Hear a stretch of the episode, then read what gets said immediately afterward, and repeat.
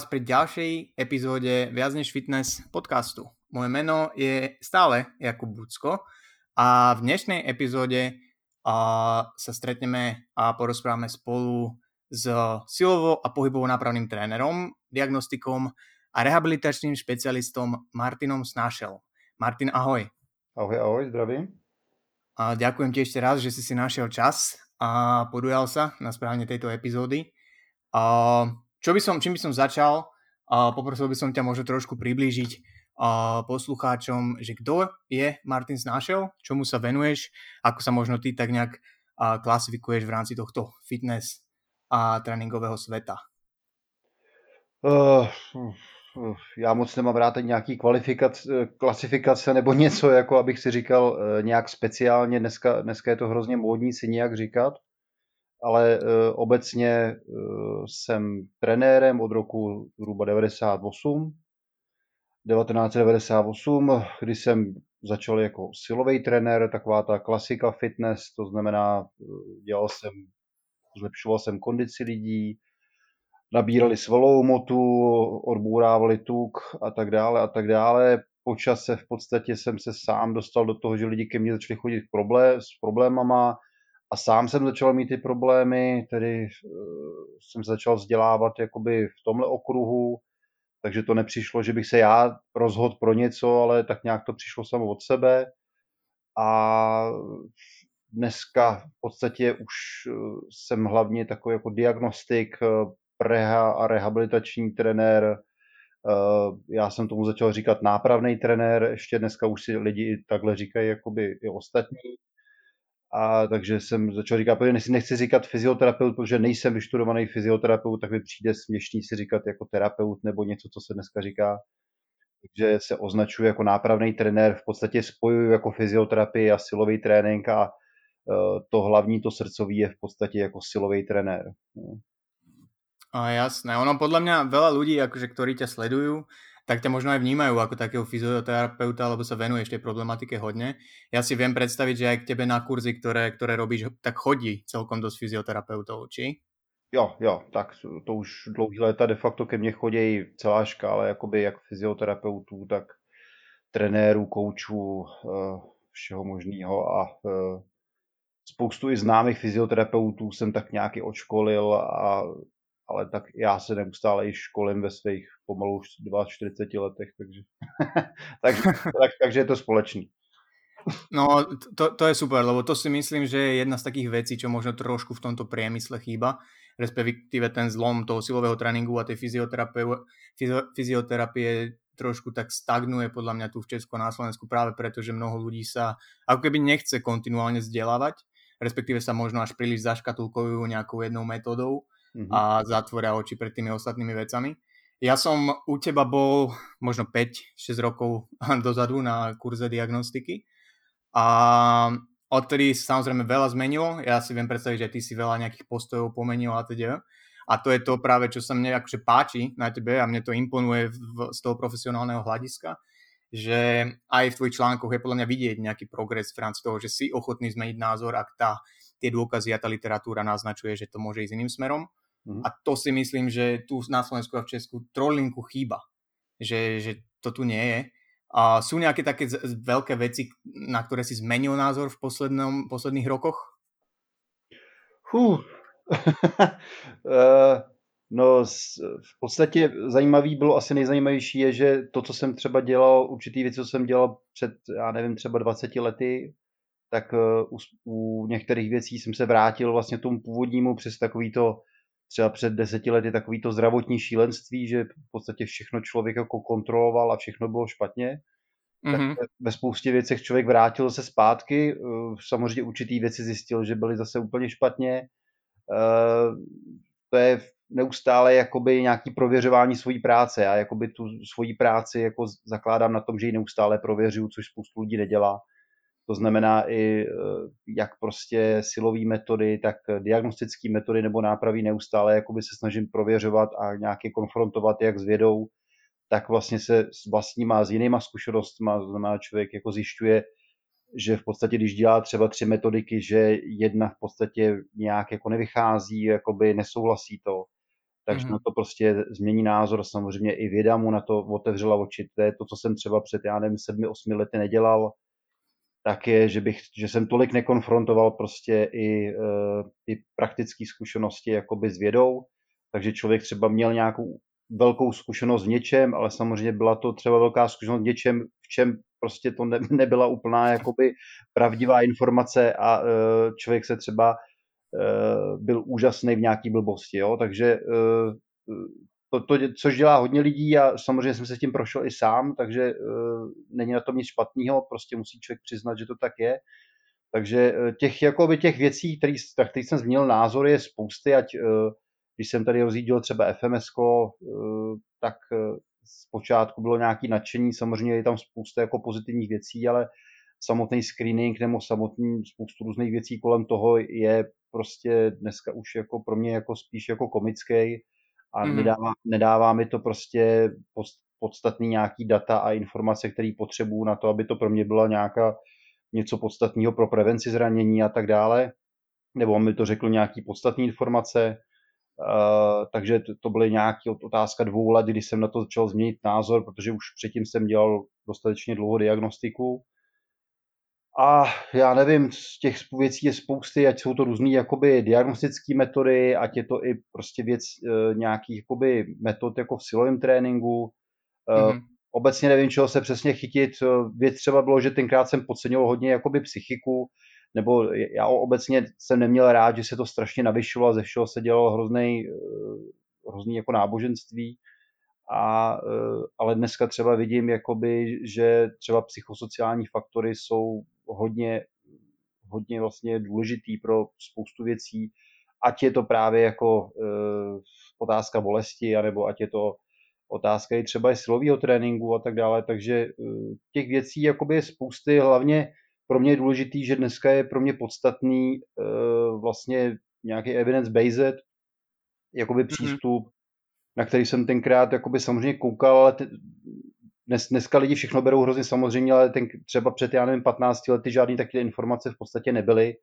A no, člověk ty informace prostě sbíral, kde se dalo, žádný semináře nebyly, takže uh, je, je to trošku rozdíl. A když se vezmu i třeba věci před, já nevím, 6 lety, Eh, z 6 až 8 lety třeba, tak prostě to taky pořád bylo jiný. Takže eh, teďka se všechno mění rok na rok a eh, to, to si myslím, že je to podstatný, že člověk dneska, jakoby chytám se těch lidí, kteří jak prostě mají nějaký jakoby přátelský přístup, jak, jak ve světě, tak v podstatě umějí jako prověřovat i vlastní praxi a hlavně prostě vychází z nějakého vědecky podloženého přístupu a to je pro mě dneska jakoby to podstatný. Mm-hmm. Jasné, akože, a, a, ako sme vlastne hovorili, že, že ten, takéto kritické myslenie a taký ten double checking tých tak, svojich metód tu možno trošku chýba. A som vlastne veľmi rád za túto tvoju odpoveď, lebo trochu si mi akože potvrdil to, čo som si myslel, že, že čo je fakt, že dôležité v tomto smere. A to, že ne, nezaspať na Vavrínoch, keď tie informácie sú dostupné a byť kritický aj voči tomu, čo človek robí sám. A ja si myslím, lebo ja som š- mám bakalára vlastne v na, z regenerácie a výživy v športe z Masarykovej univerzity, mm. z fakulty sportovných studií a tým, že som študoval v Česku, tak som vlastne sa stretol aj v rámci tej fakulty a, s nejakými takými možno viac dogmatickejšími a, oblastiami v oblasti toho pohybu a, a fyzioterapie, takých tých mýtov možno až, hej, že mne bolo povedané priamo na zdravotnej telesnej výchove, že mám uh, protrakciu ramien a že určite ma boli chrbát, čo ma nebojili a podobné veci. A, takže možno by som rád prešiel niektoré z týchto takých podľa mňa mýtov, ktoré sú buď nepochopené, alebo priamo akože zle interpretované. Mm-hmm. A jedným z, to, z tých vecí, čo podľa mňa bežná populácia sa veľmi veľa a krát stretne, že im niekto povie, že aké majú hrozné držanie tela a že to určite preto ich boli tamto a tamto. A, takže ma zaujíma tvoj názor na držanie tela ako také, postúru a možno súvisť s bolesťou, respektíve s nejakým rizikom zranenia, a že ako k tomu přistupuješ ty? OK, tak důležité je vnímat to jakoby eh, v rámci jako jakého kontextu eh, jakoby tohle posuzujeme. To znamená pak, že to posuzuju pro běžný život, jak kdo drží tělo, tak to je držení těla je věc jakoby mnoha faktorů, to znamená nějak, nějaký vrozený pozice, který prostě neovlivníme, který už máme, který jsou velice, velice variabilní. Ta variabilita je prostě obrovská, obecně jakoby nastavení pánve, se pohybuje od nějakých 0 nebo 5 stupňů v anteverzi do nějakých 15, jo, a e, i v podstatě i ty, i ty vlastně i ty e, úhly, které jsou i extrémnější, můžou být v podstatě jako i normální, přirozený. A tak mm-hmm. se mohli dívat na spoustu jakoby nějakých kloubních nastavení. Další věcí je samozřejmě, jsou nějaké návyky, které souvisejí i s nějakýma sociálníma podmínkama toho, toho daného člověka, samozřejmě potom i s psychikou, ale ty sociální podmínky třeba hrajou i obrovskou roli, to znamená, kde ten člověk jako vyrůstá, v čem žije a tak dále a tak dále. A samozřejmě návyky jako takový toho daného člověka, životní styl, jakoby co dělá, nedělá a tak dále a tak dále. Takže když si tohle uvědomíme, tak, tak to držení těla je velice jako variabilní a v podstatě spojovat to automaticky jakoby s bolestí nebo s nějakým problémem je velice, velice jako kontroverzní. Jo? Takže uh-huh. něco takového spojovat. Obecně, když vezmu vezmu jako věc z mých diagnostik a musím tady jako podotknout, že uh, mám běžně kolem, já nevím, 10-15 diagnostik jakoby týdně nových, prostě nový, mm-hmm. což jakoby dneska už jsou jakoby tisíce jako pro diagnostik, tak uh, a evidovaný diagnostik, to znamená, že vlastně toho člověka dlouhodobě jako sleduju, tak musím říct, že se něco takového strašně obtížně jako posuzuje a jsem docela jakoby v šoku, Eh, anebo snažím se to dneska jako víc jako konfrontovat, i když samozřejmě jsem potom sám proti, proti sobě, protože ty lidi eh, na to tady zvyklí nejsou a berou tohleto jako samozřejmost, že když někdo má prostě nějak eh, protrakci ramen nebo když má nějak trošku jako pro ně jako větší lordózu, kyfózu, já nevím co všechno, tak je automaticky divný. Tak, tak člověka trošku posuzují takhle jako by špatně, takže na to nejsou jako zvyklí. No, takže strašně špatně se to posuzuje, nějakým způsobem to spojovat s bolestí je, je nemusí být vždycky jakoby šťastný a sami není šťastný a v praxi se to u nás dělá běžím normálně. To znamená, ke mně chodí strašně moc lidí od jak různých trenérů, koučů, tak samozřejmě fyzioterapeutů z různých klinik a je to furt stále stejná písnička. Jo, ale já bych něco jako propojil vlastně s držením těla, už jenom v tomhle tak potřebuju těch bodů, s který jsem nějak do nějakých souvislostí mnohem, mnohem víc, aby mi to mhm. dávalo nějaký smysl. Pak samozřejmě to neznamená, že na držení těla vůbec nezáleží, ale samozřejmě těch informací potřebujeme víc, aby nám něco takového dávalo smysl. Obzvláště jako někdo nekouká jako na vědu jako takovou, která nám říká, že vlastně je spousta jakoby i metaanalýz, nejen běžných studií nebo případových studií, ale spousta metaanalýz, které nám potvrzují, že eh, ne, nezáleží na nějakých jako spinálních křivkách, eh, to jestli má někdo protrakci ramen a eh, větší kyfózu hrudní a podobně, tak to může být zajímavý třeba pro pohybový rozsah, ale ne, nemůžu to jakoby automaticky spojovat s bolestí, protože byli lidi, kteří třeba eh, měli větší kyfózu a měli menší kyfózu nebo normální a eh, nezáleželo na tom, jestli jeden má bolesti nebo nemá bolesti a tak dále. A tak dále. Takže mm-hmm. tohleto spojení je velice jako složitý a není to tak, jakoby, nedá se to tak jednodušeně spojovat, jak na čem dneska jakoby i trošku stojí, jak trenérství, tak fyzioterapie jako taková. A kedy by si teda možno považoval nejaké držanie tela, ktoré sa vychyluje nejakému štandardu, čo povedzme, že je nejaký rozsah a je iba, že jedna nakreslená postavička v knihe. Kedy by si to ty považoval, v akom kontexte za problém? Považoval bych to za problém v rámci toho, kdyby mi to takhle vycházelo vlastně jakoby z celkový jakoby diagnostiky.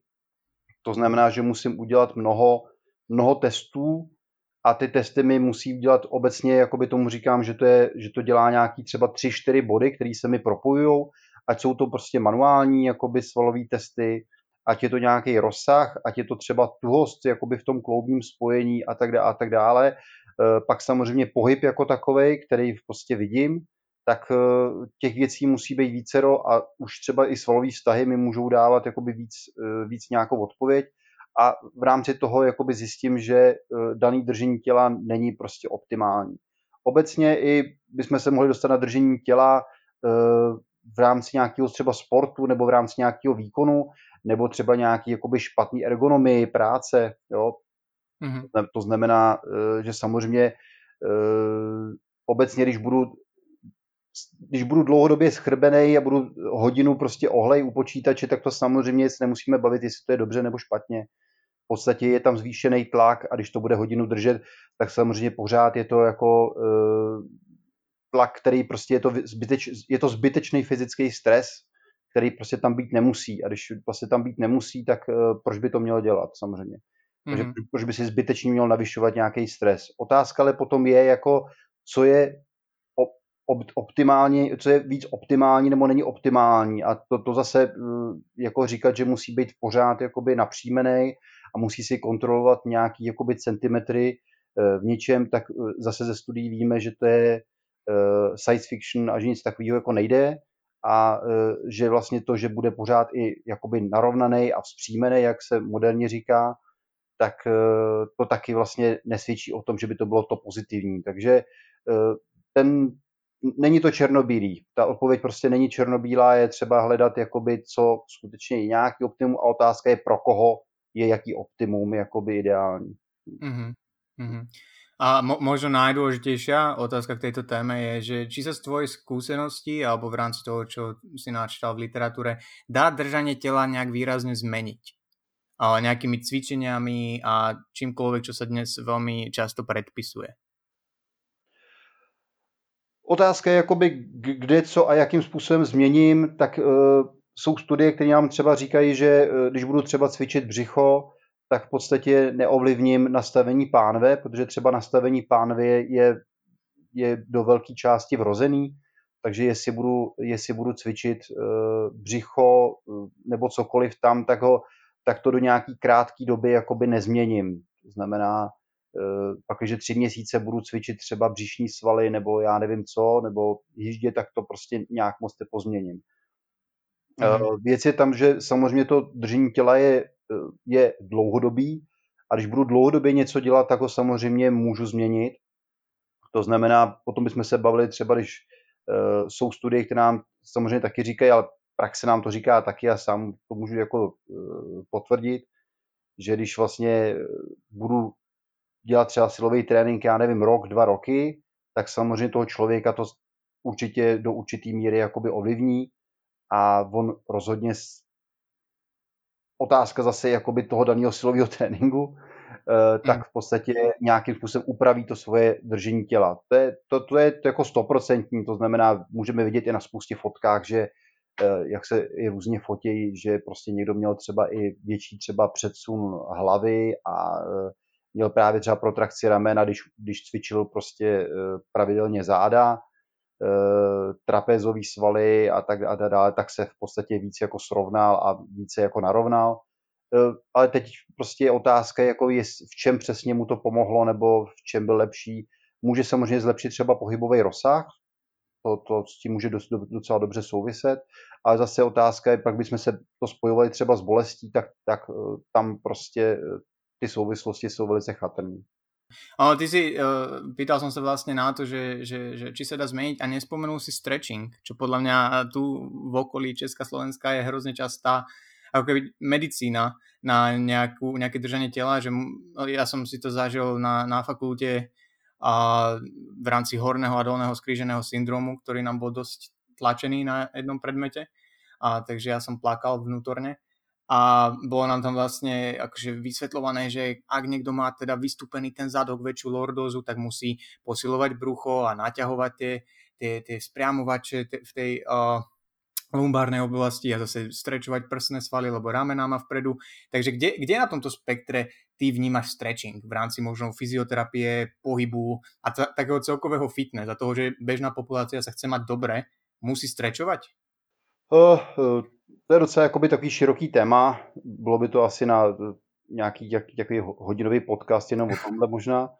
Nejdřív bych asi řekl jako otázka jakoby horních a dolních skřížných syndromů.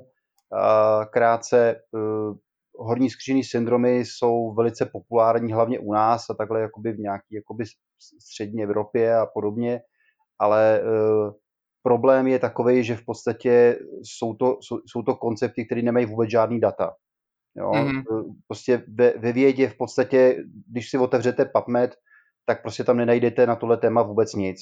Jo? E, to potvrzení v rámci e, těch konceptů není v podstatě nějaký a maximálně tam můžete najít třeba nějaký určitý jakoby chatrný souvislosti mezi já nevím, flexorama a hyžděma a extenzorem páteře a eh, například a, a břišníma svalama a podobně, ale v podstatě v rámci tohohle konceptu se nic eh, nenajde. To znamená, otázka je taky, bychom se bavili o těch studiích nějakých, jakoby, a co nám přesně říkají, jakým způsobem, a je strašná spousta studií, které zase jakoby říkají pravý opak. Takže Eh, tyhle, ty, tyhle ty, koncepty prostě jsou strašně jakoby chatrný a z vlastní zkušenosti, z vlastní jakoby diagnostik můžu říct, že podle ničeho takového se neřídím a nemá smysl se řídit, protože vás to bude s nějakým způsobem svazovat a ty vztahy tam můžou být strašně široký a rozdílný a uh, je nesmyslně něco takového jakoby uh, brát i jako v potaz. V podstatě uh, Janda samozřejmě byl v té době rozhodně jako jak velice populární, tak jakoby zvednul, zvednul a rozšířil spoustu jakoby věcí, spoustu věcí je do, do dneška jako zajímavých, ale e, strašná spousta věcí prostě nebyla založená na, na vědě vůbec a e, nic takového pořádně ani neprověřoval, co vlastně jako i, i napsal, takže e, nedá se dneska z ničeho takového moc jako vycházet. Stretching, to je prostě z čeho se vycházelo potom, že máme nějaký jako svaly, které jako ochabují a že máme nějaký svaly, které se zkrasují, což v podstatě je úplně jako nesmyslný koncept. A vlastně svaly takhle úplně jako nefungují, v podstatě takhle svým způsobem se chovají jakoby oboje svaly a je otázka jako vlastně jakoby nějaký inervace a všeho možného, jak vlastně ten daný člověk a v rámci čeho se bude ten sval chovat Eh, oslabují se v podstatě jakoby všechny svaly a všechny svaly se můžou dostat do nějaké tuhosti nebo do nějaké dominance a podobně. To je otázka všelijakých svalových vztahů, které můžou být mezi sebou a tak dále. A otázka, co ten člověk dělá, jak dělá, v jakém stavu je a tak dále a tak dále. Takže zase tohle je nesmyslný. Stretching jako takový, otázka jako, co tím prostě myslíme. Jestli myslíme jakoby statický stretching, což je otázka jakoby opravdu desítek, desítek sekund, že vlastně něco držím eh, a táhnu něco do nějaký, jakoby, eh, do nějaký polohy, abych vlastně dosáhnul zvýšeného jako rozsahu, a nebo vlastně myslíme třeba aktivní nebo dynamický stretching, kde vlastně je to otázka třeba, já nevím, pěti sekund a ten pohyb vlastně opakuju eh, a tak dále, což dneska už se jakoby způsob jako aktivního stretchingu nepoužívá, používá se, používá se spíš jako dynamický. A otázka je taky jakoby vlastně na základě čeho vlastně mám omezený rozsah kde a čím to chci jakoby ovlivnit. To znamená, samozřejmě můžu ovlivnit, můžu vlastně použít i statický stretching, věc je, jakoby, jestli to v rámci něčeho bude úspěšný a že vlastně, ale na druhou stranu si můžu tím iž vlastně škodit, e, takže, protože vlastně nemusím řešit to, to pravý ořechový, co je vlastně, proč vlastně v nějakým kloubu a v nějakém eh, rozsahu je omezený pohyb. A eh, pak, že tam vlastně násilím jakoby eh, vlastně zvednu ten rozsah pohybu, zvýším, tak vlastně to může mít i následek pravý jako opačný, to znamená ten, samozřejmě ten nervový systém i uvolní vlastně průchod tomu, že se povolí ten rozsah ale uh, ten člověk může mít následně jakoby problémy v tom kloubu, nebo nemusí to být hned, ale může to být později, protože mm-hmm. to není spojený vlastně, ten, ne, není to spojený vlastně jakoby s tím centrálním nervovým systémem, ten centrální nervový systém by se měl brát hodně v potaz, jo. Takže uh, je to dost jakoby široký téma, proto já statický stretching v podstatě minimálně používám, pak, když bych ho používal, tak prostě na, na věci, kde vlastně se musím, kde vím, že prostě mám, musím eh, tenhle ten způsob jakoby použít.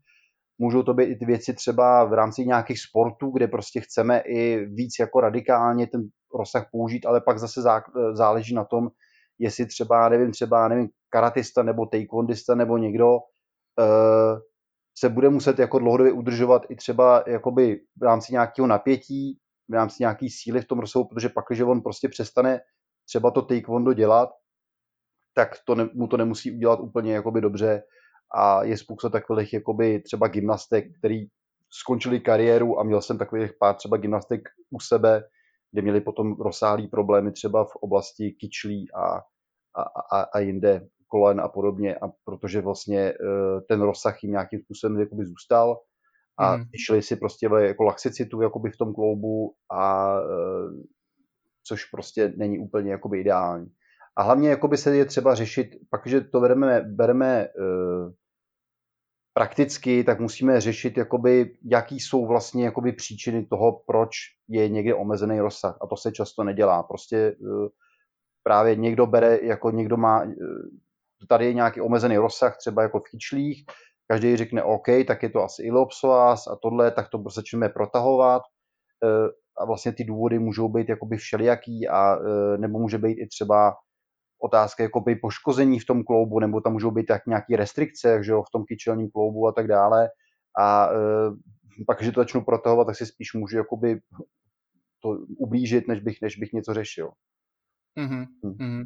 Takže akože ten, ten stretching nie je len, že možno nie je univerzálna odpoveď na všetko, ako sa mnohokrát akože tlačí o, na verejnosti, ale môže byť paradoxne kontraproduktívny pre niektorých ľudí, lebo jednak to môže odkloniť pozornosť od toho, čo je skutočnou príčinou nejakého problému, ak je nejaký problém, alebo to jednoducho môže zhoršiť výkon dokonca a teda. Můžeme to tak zosumarizovat, ano? Určitě, tak jako, tak já jsem napsal už, to je, já nevím, jestli tři, čtyři roky, tak jsem napsal článek i uh, o tom, proč vlastně se neprotahovat po tréninku, což je což byla taková věc, která se brala jako samozřejmost a na každém jakoby trenerském kurzu se učí, že vlastně musíte skončit mm-hmm. silový trénink a na konci toho tréninku se musíte protáhnout. A uh, to je věc, na kterou odpovídám jako neustále a je to stálý téma a uh, v podstatě je to, je to jako zbytečnost, je to vlastně nesmysl, který prostě nemusím dělat. Naopak třeba na druhou stranu třeba může být nějaký, jako nějaký stretching nebo nějaký uvolní velice pozitivní třeba na večer. Jo? Mm-hmm. Třeba před spaním, kde vlastně nám to i třeba studie potvrzují. Ale po tréninku v podstatě je mnoho důvodů, proč to prostě nedává smysl, ale neustále to valná většina lidí dělá. E, podobně vlastně zase víc jako kladu důraz třeba na, na e, nějakou celkovou pohybovou přípravu jakoby před, tou, před, tím, před tím základním jakoby silovým tréninkem. E, kde ale není, jako kde je prostě jakoby nějaký stretching a hlavně určitý druh stretchingu spíš jako součástí a není to jakoby nějaká hlavní část, ale celková pohybová příprava třeba jakoby před tím tréninkem, před tou hlavní částí toho tréninku je velice důležitá zase. A to mm-hmm. se mhm. to zase hrozně, hrozně podceňuje. Ale tam těch částí je několik, ať je to nějaký jakoby úvolní, což může být válec, ale ten pinový válec má třeba pozitivum, uh, pozitivum takový, že nám neovlivňuje vlastně jakoby sílu toho svalu, a v rámci toho nám ale zlepší nějakou flexibilitu a uh, trošku nám si jakoby i potlačí nějakou nocicepci a podobně, což je pro nás velice jako pozitivní, ale zase na druhou stranu nepotřebuju ten válec jako sebou nosit jak nějaký, nějakou modlu jako neustále a samozřejmě, když půjdu do přírody, tak nemusím, nemusím všude sebou mít jako pěnový válec a můžu se prostě běžně jako rozcvičit, což je třeba ideálně třeba nějaká ramp metoda a podobně, a e, zase pro mě není ten válec něco, že se bez něho ani nevyčurám. No. Hmm. Uh, keď niekto za tebou príde možno na diagnostiku alebo s tým, že jednoducho chce zosilneť, chce sa cítiť fit vďaka tréningu tá, a zistí, že je v nejakom segmente problém s rozsahom pohybu, a pokiaľ tvoja odpoveď není stretching, čo sme zistili, že asi to není ten prvý šuflík, do ktorého pozrieš, Hm. Tak čo je podľa teba a svojich skúseností najefektívnejšie v rámci zlepšovania rozsahu pohybu? Tak před, předně musím zjistit sám sebe, to znamená, jakoby, jaký mám jakoby nějaký, nějaký vrozený dispozice, který už mám po svých rodičích, takže musím jako poděkovat svým rodičům eh, za to, jak mě stvořili, což takhle může udělat každý jako svým rodičům. Eh, to znamená, že eh, ideální, jakoby to, co, co já se snažím jakoby už dlouhou dobu, a co teďka spoustu lidí dělá, což je pro mě jako překvapivý, tak jsou nějaké jako preventivní prohlídky, což by měl každý člověk udělat. To znamená zajít za někým, jako jsem třeba já, ale nebo za někým, kdo prostě dělá nějakou komplexní funkční diagnostiku a zjistit zkrátka, jak jsem na tom co, a obecně, co jsem já. To znamená, jak vlastně jsem na tom v oblasti ramen, kyčlích, jaký mám nastavení třeba kyčlí a acetabulu, jak acetabulu, tak krčku femoru, jak jsem na tom s kotníkama, jak vlastně, jak provádím pohyb a tak dále, a tak dále. Těch věcí je jako spousty a v rámci toho můžu zjistit, co pro mě bude jakoby lepší. To znamená, zajímavé věci můžou být třeba, co mě baví, tak někoho baví třeba yoga, někoho baví, uh, já nevím, koukat na seriály, ordinaci v růžový zahradě na něco. Já nevím, a ně, někoho třeba eh, baví silový trénink, OK, ale jedno je věc, co ho baví a druhá věc je, jako co potřebuje. A pro mě prostě ta podstatná věc je třeba silový trénink, který je v tomhle velice důležitý a který mi udržuje Eh, udržuje v podstatě ty svaly jakoby aktivní eh, v rámci toho, aby i drželi určitou funkci a tak dále a to je třeba podstatný. V rámci toho můžu i upravit tuto daného člověka, kam se je schopný dostat a kam se není schopný dostat, protože v rámci těch vrozených dispozic třeba je určitý pohybový jako rozsah i nějaký optimum, kam se může dostat a kam ne, prostě někde už je nějaká anatomická bariéra, kam vlastně už se jakoby dál už třeba nedostane. Jo, takže e, to je podstatný, někdo už má nějaký třeba restrikce, který vlastně už má, někdo už to může mít jako dlouhou dobu, to znamená, něco už pro něj nebude jakoby ideální. A to je vlastně podstatný. Potom samozřejmě, první jsou pro mě důležitý vlastně ty svalové vztahy, které jsou e, v rámci toho těla, v rámci určitého kloubu. To znamená, jaký tam ty svalové vztahy jsou, jestli ten, potom jestli ten člověk celkově e, je silný nebo není silný a jak třeba jakoby provádí nějaký pohyb, což jako určitý věci jsou jakoby už v rámci nějakého návyku, to znamená, já toho člověka úplně jako neopravu v něčem, ale spíš jakoby, spíš doporučím, jakým způsobem, co je líp províst. Něco jiného je to, když přijde třeba powerlifter, nebo přijde spěrač, nebo přijde nějaký sportovec, tak tam už musíme jakoby řešit nějakou jako biomechaniku, která pro ně bude výhodnější a která prostě bude efektivnější na ekonomičtější pro provedení jakoby toho pohybu, což je něco jiného než třeba pro běžný pohyb, anebo úplně trošku jiný to může být, jako když toho člověka vyloženě něco bolí. Tak tam už hmm. musím trošku do toho dát nějaký psychosociální faktory, které tam hrajou často jako velkou roli. Takže hmm. Podstatný je jakoby tohle. Hodně dělají svalové vztahy, eh, které vlastně potom ovlivňují i to, což je, což je i nějaký jakoby, eh, což často vytváří nějakou ochranou tuhost v rámci centrálního nervového systému a tohle často jako omezuje i nějaký pohyb, nebo to dělá u toho člověka třeba i pocit nějaký tuhosti. To znamená, ten člověk má, často přijde ten člověk a řekne, já mám tady pocit, že tady to mám strašně tuhý a potom, když zkusíte ten rozsah, tak ten rozsah je normální, je běžný. Ale ten člověk zkrátka pořád cítí nějakou tuhostí oblasti. A to je, ča, to je často uh, vytvořený vlastně tím, že ty svalové vztahy nejsou ideální, nebo ten člověk zkrátka, když to řeknu úplně obecně, je třeba slabý v té oblasti. Mm-hmm, mm-hmm. Že, že vlastně ten nedostatok síly může nějakým způsobem vytvoriť a možno pre tú nervovú sústavu nejaký a nedostatok stability a teda sa možno snaží držať ten segment v rámci nejakého rozsahu, ktorý môže byť z hľadiska tej cieľovej úlohy obmedzený. Tak, tak, tak. Nebo, nebo to může být třeba strach něco jakoby províst, můžou tam být nějaký jako psychické mm-hmm což bývá třeba u bolestí zad a e, tam to vytvoří zase znova nějakou jako ochranu tuhost, což se děje běžně třeba e, v dolní části zad a podobně. A e, což naopak třeba často i ta ochrana tuhost může být pozitivní, nejenom jako negativní. Jo, takže věc je jakoby vlastně ovlivňovat, brát to víc jakoby komplexně, ten pohled jakoby na tohle Určitě první je pro mě nějaká síla a nějaký pravidelný pohyb, to, co člověk může dělat, jak i se zlepšit celkově v tom, co dělá ten celý den, to znamená, na co se zaměřuje a jak to dělat víc jako komplexněji. To znamená, určitě věc je, kolik by měl pohybu člověk udělat třeba denně a to může být i ča- daný částečným pohybem, který ten člověk má rád, co má blíž jako osobně. A mm-hmm. uh, druhá věc je samozřejmě Eh, silový trénink eh, a další takové aspekty, které jsou, které jsou nutné, aby udělal, aby se nějakým způsobem udržoval a tak dále. A tak dále. Pak bychom se mohli bavit, já nevím, o stravě a dalších aspektech, ale to nejsou věci, na které já se specializuju třeba. Jasné, takže mne sa, mne sa veľmi páči, že napriek tomu, že sa bavíme či už o rozsahu pohybu, alebo stretchingu, alebo nejakej, a nejakej bolesti, respektíve držaní tela, tak stále nemáš problém spomenúť aj iné oblasti, ako je napríklad strava, ako je ten životný štýl, ako je možno a mm-hmm. úroveň stresu v živote toho človeka, lebo ja sa priznám, že vždy, keď mi klient nejakým spôsobom povie, že bol u fyzioterapeuta, ktorý mu povedal to a to, keďže ja fyzioterapeut nie som, tak si nechám od odborníka samozrejme po, poveda, uh, poradiť, ale prvá vec, čo, ja, čo sa ich pýtam klientov, keď idú k nejakému fyzioterapeutovi, je, že či sa ich pýtal aj na akože ich život, na to, že ako majú prácu, možno ako spia a tieto také práve tie psychosociálne záležitosti, aby som vedel, ako komplexný je ten výsledok a ten výstup z tej, z tej diagnostiky a v mnohých prípadoch uh, ani, ani ňo, v tomto smere sa ich nespýtajú, čo mňa osobne trochu mrzí, lebo si myslím, že ako hovoríš, že je to komplexnější, než se může zdát na prvý pohled. Pak jsou věci třeba, že se tři roky nevyspíte, třeba, že mám, mám svoji jako tři a půl letou dceru a uh, ta, je, ta jede velký bomby a je hyperaktivní a pak se tři roky nevyspíte.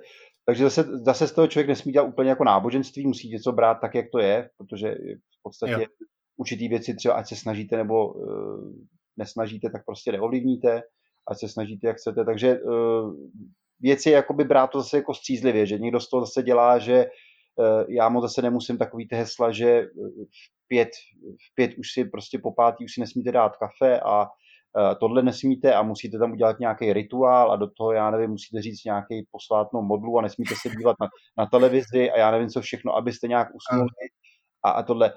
Samozřejmě, jakoby určitý věci jsou tam samozřejmě pravdivé a tak dále, ale člověk zase nesmí ze všeho dělat úplně jako náboženství a musí to brát prostě tak, jak to je a prostě zkrátka OK, tak prostě tady dva dny se nejspíš jako úplně nevyspím, ale pak musím udělat třeba tohle, tohle, abych něco zlepšil a tak dále, uh, ale zase ty věci úplně jako neprožívat a myslím si, že tohle zase jsou věci jako té druhé strany, že si zbytečně jakoby zasírám hlavu jakoby něčím, že musím dodržovat tisíce nějakých pravidel a všeho možného, aby se náhodou něco nestalo, ale jsme dospělí lidi, no, takže jako, nebo aspoň doufám, tak jakoby brát ty věci trošku s nějakým nadhledem, no. To, to je jako spousta těch lidí, takhle já když to sleduju, tak spousta těch lidí e, nemá třeba děti nebo nemá nějakou jakoby těžkou práci nebo něco, jo, tak e, ono Eh, kdybych, když potom dostanete člověka, který třeba jede na, na směny noční a nemá moc peněz, já nevím, bere třeba 15-20 tisíc měsíčně, jestli vůbec,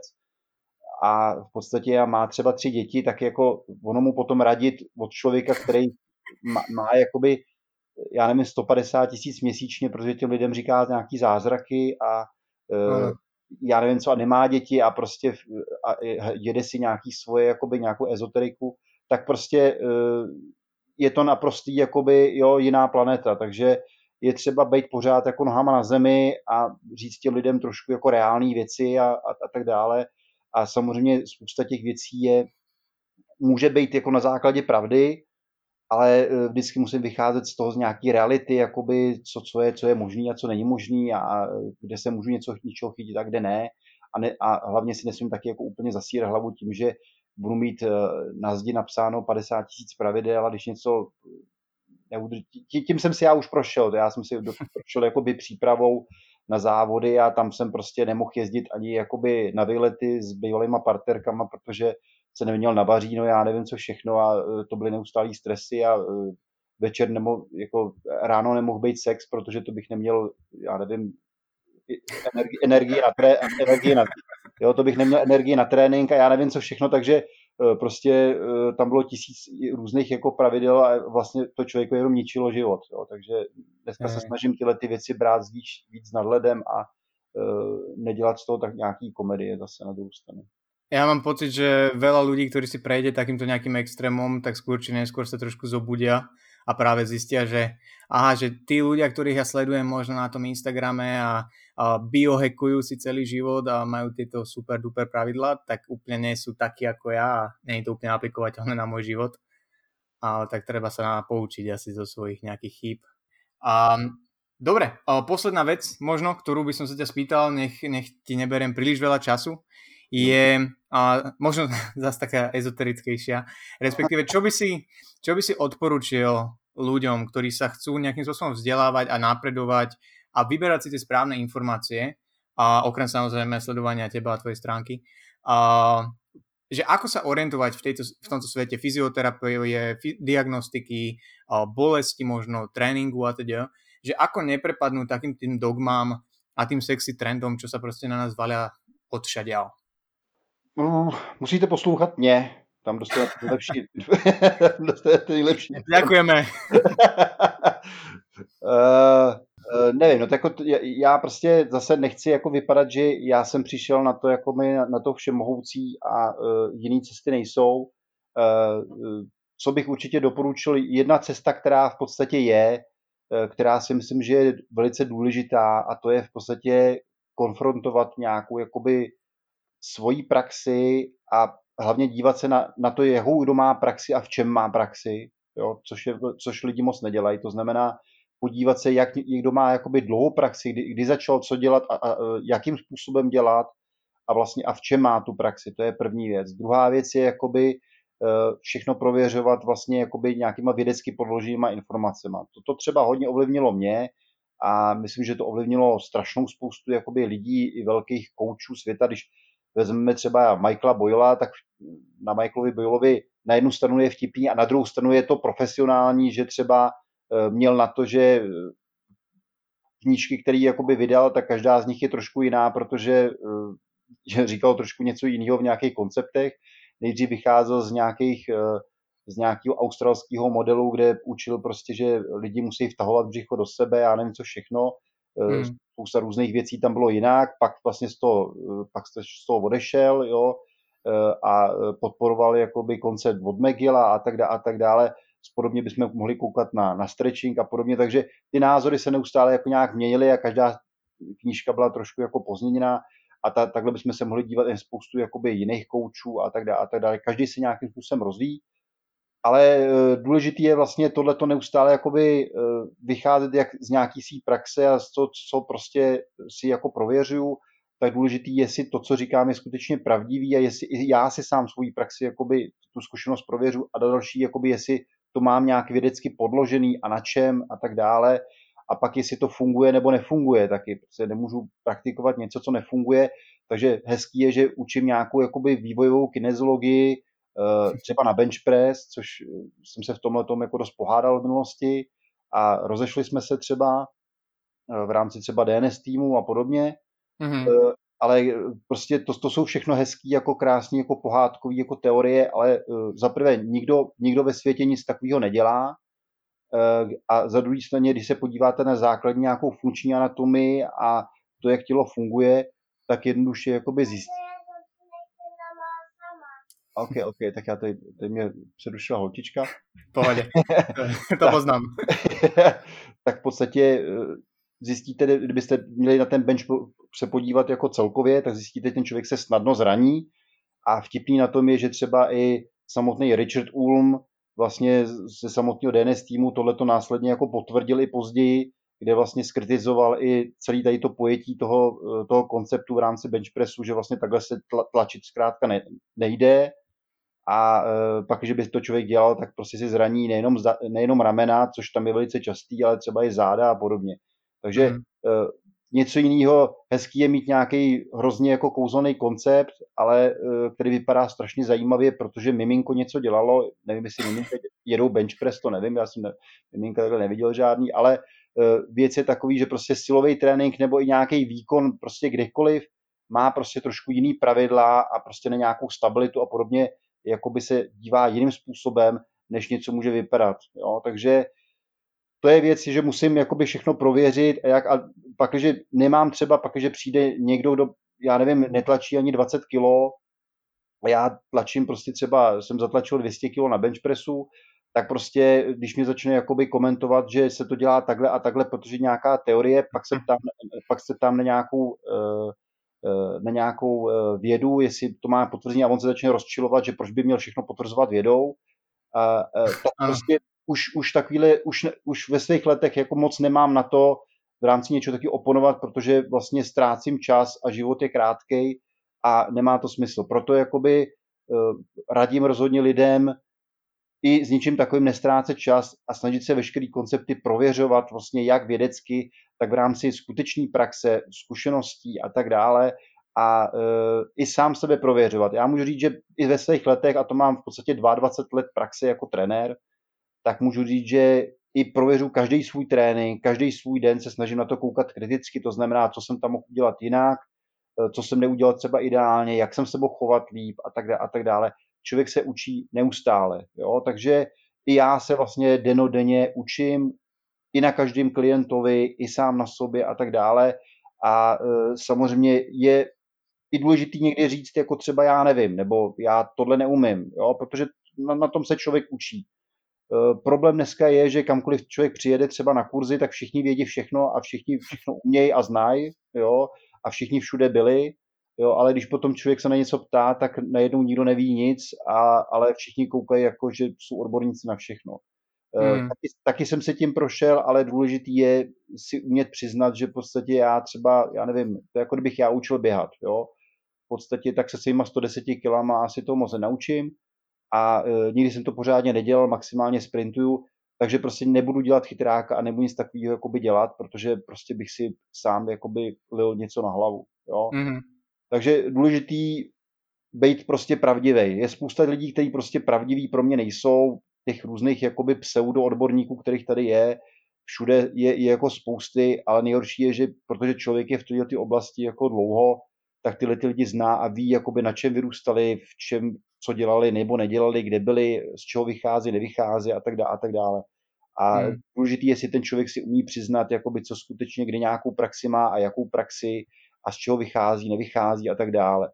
Pak není problém se otevřeně bavit a diskutovat a není problém jakoby něco kritizovat. To je taky důležitá část jakoby těch věcí. To znamená, umět, něco jiného je hate, protože někomu řeknu, jakoby, že je debil, jo, tak tím si asi moc nepomůžu, ale e, důležitý je jako umět něco skritizovat a říct zkrátka, proč něco není dobrý a proč si myslím, že s tím nesouhlasím.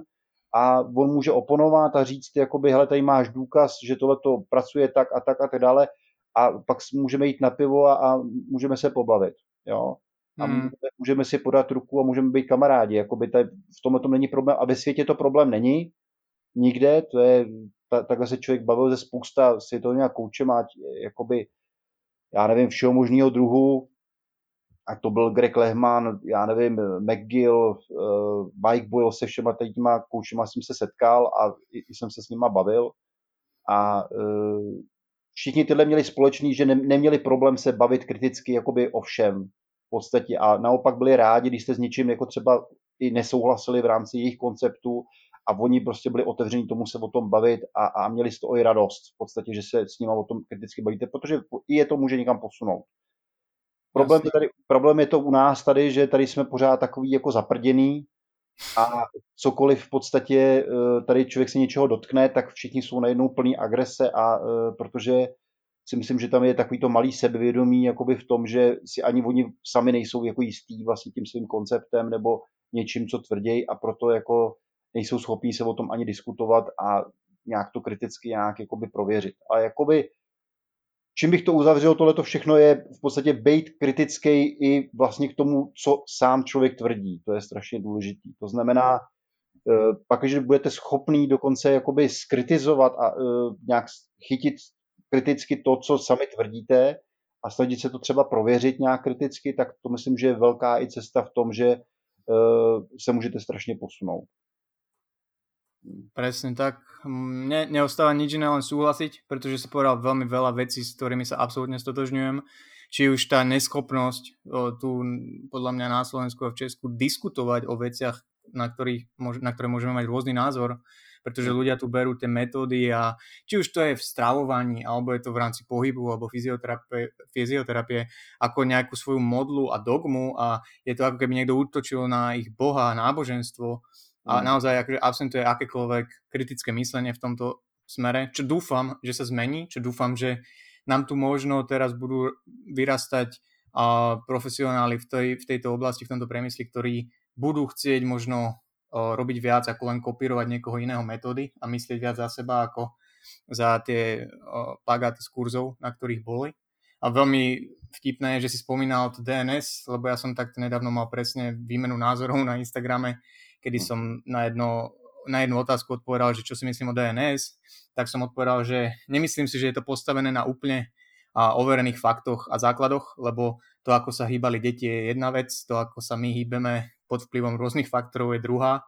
A že sú tam veci, ktoré sa z toho dajú zobrať, ale škatulkovať to ako niečo o vývinovej kineziológii, dobre. Mm. A od, odpísal mi na to trenér nejaké reprezentácie u vás v Česku, že som to vôbec nepochopil a že úplne zle to reprezentujem, že to není o tom, ako sa hýbu deti, ale že to slúži na prevenciu zranení u vrcholových športovcov, lebo on trénuje vrcholových športovcov. Tak som sa opýtal, že nech mi teda pošle nejakú literatúru, o, že môžeme o tom pokecať, že rád podiskutujem, že kde to teda pomáha s tou prevenciou zranení. Odtedy som od neho už nepočul, takže hmm. aspoň mi, aspoň mi nenadával príliš dlho ale diskusia tam nebyla. Ono, je, tak, ono, je, ono je otázka jakoby taky, proč něco třeba může fungovat, ale otázka je na základě čeho to funguje. To hmm. znamená, uh, věc je taky, tady bychom se dostali v rámci jako třeba prevenci zranění, tak já žádnou takové studii v rámci jako spojení jakoby DNS cvičení a prevence zranění třeba sportovců neznám. Pak, když někdo má, mi pošle, budu rád. Uh, druhá věc je, jakoby, co může nějak fungovat. Samozřejmě i určitý DNS cvičení může fungovat, otázka je jakoby pro koho a v rámci čeho. Na, jakoby co je ten, co je ten faktor, na, na, na základě kterého to funguje. Protože jakoby ze studií vidíme, že to není nějaká kouzelná aktivace čehosi, ať je to nějaký tajemný hluboký stabilní systém, hmm. ale může to být čistě tím, že vlastně uh, tam produkujeme nějaký snížení napětí, ten tlak je prostě nízký a my potřebujeme prostě třeba u lidí, kteří prostě uh, mají bolesti zad, tak potřebujeme v podstatě Eh, snížený napětí, nechceme vysoký tlak. Eh, jakoby, a to, to může být jeden faktor, kde něco takového může být úspěšný. Další může být úspěšný to, že toho člověka naučíme třeba víc pracovat třeba s kyčlí a on tím začne jakoby víc eh, vlastně vytvářet napětí z, z určitých kloubních spojení, kam potřebujeme třeba to, to napětí jako vytvářet. Mm-hmm. Ale nemyslím si, a to studie jako i potvrzují, a vlastně mi to potvrdila ať ať lidi, kteří jsem měl u sebe, což jsou jakoby opravdu velký fyzioterapeuti a jména, velký jména fyzioterapie světový, ať to byl doktor Greg Lehman nebo ať to byl eh, Ben Cormack a, a podobně, tak v podstatě nejsou žádný takové studie, by potvrzovaly, že vlastně něco ideálně aktiv, aktivujete anebo zlepšíte nějaký jakoby speciální jakoby funkce, nějaký propojení jako svalu a tohle. Čím se to vlastně tímhletím jako eh, v rámci tohle se to propaguje, tak nic takového není potvrzený a nic takového v rámci tohle jako nefunguje. To znamená, něco nějak může fungovat, něco dokonce může něco jako vylepšit, to znamená, určitý koncepty i mají věci, které já používám a v praxi jakoby to mám oskoušený, že, to, že mi to na něco funguje, ale uh, otázka je, co chci pro koho použít. Třeba něco takového praktikovat třeba zase a přenášet to do všeho, to je prostě extrém mnoha tady těch konceptů, a to je třeba i zážitost tohle vývojové kinezologie, která se přináší jakoby do sportu, kde si myslím, že z velké části prostě nemá co dělat a v silovém tréninku jakoby z velké části taky ne. Prostě jakoby uh, mít, mít 200-300 kilo prostě na dřep je trošku něco jiného, než prostě tam přinášet tyhle ty věci, jakoby co, kde, jaký miminko dělalo a podle jejich slov, že, je, že máme nějaký jako vrozený programy a tak dále. To jsou hmm. prostě různé jakoby eh, teorie, čistě teorie, které prostě nejsou nikdy jakoby prověřený a tak dále. A eh, my se musíme hlavně zakládat ty věci na tom, co je prověřený v rámci toho, co skutečně, kde se zlepšuje skutečně výkon a co skutečně je prověřený v rámci prevence zranění a co to člověk, co to, co to sportovce skutečně nezraní. A to jsou trošku jiné věci a z, z mý praxe je z vědy uh, pro, propaguju trošku jiné věci, které mám osvědčený a které fungují. Presne tak. Dobre, Martin, uh, blížime sa k hodine času, ktorý si mi venoval. A okay. posledná vec, o ktorú ťa poprosím, povedz možno ľuďom, kde ťa môžu nájsť na internetoch alebo priamo v tvojom gyme, prípadne ak máš nejaké zaujímavé projekty alebo kurzy, ktoré uh, by mohli pomôcť niektorým ľuďom, ktorí sa chcú zlepšiť, tak prosím, uh, povedz nám o nich. OK, tak uh, můj hlavní, jakoby moje hlavní společnost a vlastně jakoby magazín je vlastně www.coretraining.cz. Uh, pak mám svůj vlastní jakoby centrum, jakoby silový a pohybový centrum, Core Centrum, který je vlastně v Praze v Letňanech. Www.corecentrum.cz. Pak mám svoje vlastní jakoby koncepty, které jsou v rámci jakoby diagnostik nebo náprav ať je to vlastně FSU, který je vlastně zaměřený na nápravu páteře celkově, teď už vlastně bude i level 2, který bude o celkovém vyšetření a diagnostice. Eh, bude teďka i první kurz v Prešově jakoby na Slovensku, kde dokonce na Slovensku Slováci budou mít tu, tu, to štěstí, že budou mít vlastně to FSU level 2 jako první. Mm-hmm. V, rámci, v rámci pandemie to takhle vyšlo. A pak mám vlastně vlastní koncept, který je náhradou nějakého třeba FMS a to je 3S diagnostika, kterou už vlastně eh, dělám asi nějaký tři roky, čtyři roky a eh, ta, s tím už jsem byl taky asi třikrát na Slovensku. Eh, pro mě jakoby hodně prověřený koncept, který mi prostě funguje, který je právě zaměřený na sportovce a na lidi, kteří pracují se, se sportovcema a je to taková zjednodušená diagnostika, ale je hodně komplexní a právě se tam kouká na více faktorů, ať je to i psychika, ať je to uh, síla nastavení tréninku a tak dále, takže to není čistě jenom jakoby pohyb a uh, nějaký silový testy a podobně. A poslední vlastně, který už roky dělám, taky vlastně jsem zapojený jako, jako manažer i lektor uh, do vlastně EPI, což je Elite Performance Institute, který, vychází, který pochází původně jako z Irska, ale v Polsku je třeba velice populární, je tam třeba populárnější než Exos. Mm-hmm. Tak, e, ale dneska už vlastně EPI se dostalo se svýma kurzama jakoby uh, NCSC, uh, vlastně národní jakoby silově kondiční jakoby certifikát, tak s tím se dostalo i třeba do Egypta nebo do Saudské Arábie, ale nejpopulárnější je třeba právě v Anglii, v Irsku a uh, v Polsku, tak tam má vlastně největší jakoby zázemí, což vede jako Karl Gilligan a tohle vlastně už děláme nějaký taky jako třetí, čtvrtý rok. A pro mě je to jakoby hodně, jakoby, uh, hodně srozumitelný a dobře jako prakticky použitelný jakoby silově kondiční koncept, který vlastně propuje nějaký, jakoby vlastně tam je i vlastní Eh, pohybový screening a tak dále a není vlastně stejný jako je FMS. Problém třeba právě Exosu a jiných konceptů je, že vychází třeba z FMS hodně, což si myslím, že není úplně šťastný a že tady těm konceptům to moc jako nepřidává. Mm-hmm. Když, když tam může být taky jako strašně moc pozitivního, ale tohle zrovna bych já tam jako nečekal, čekal bych tam trošku jiné věci. Uh, tady to jsou taky nějaký základní, máme i jako vlastní stránky na diagnostiku, což je www.funkčnídiagnostika.cz, uh, kde vlastně to je můj nějaký jakoby největší jako know-how, že vlastně ke mně jezdí opravdu strašná spousta lidí jakoby z celých Čech i z celého Slovenska. I nedávno u mě byl třeba člověk z Košic, až prostě jel ke mně jako na diagnostiku, takže to, to se asi mále komu si myslím jako dneska stane. Tím si nechci nějak fandit, ale myslím si, že ke mně už chodí celá škala jako sportovců a e, i z různých jako hodně jakoby prestižních klinik ke mně chodí každý týden jakoby noví lidi, takže eh, v tomhle vidím nějakou svoji práci, kterou se snažím dlouhodobě dělat dobře a stále líp a líp a uh, to je prostě to, co mě nějak živí a to, co miluju. No, takže tohle bych doporučil a bych doporučil lidi, aby prostě byli kritický na to, co vidějí kolem sebe a aby prověřili jak svoji praxi, tak prostě nebyli na sebe zlí, ale aby uměli skritizovat jak sebe, tak i ostatní, co vidějí a trošku měli otevřenější oči, protože teďka je toho hrozně moc všude a proto je trošku být trošku střízlivější.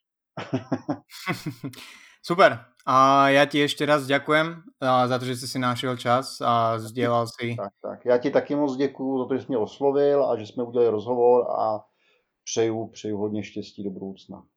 Ďakujem pekne. A s vami, a drahí a naši poslucháči, sa lúčim a počujeme sa v ďalšej epizóde. Ahojte. Ahoj, ahoj.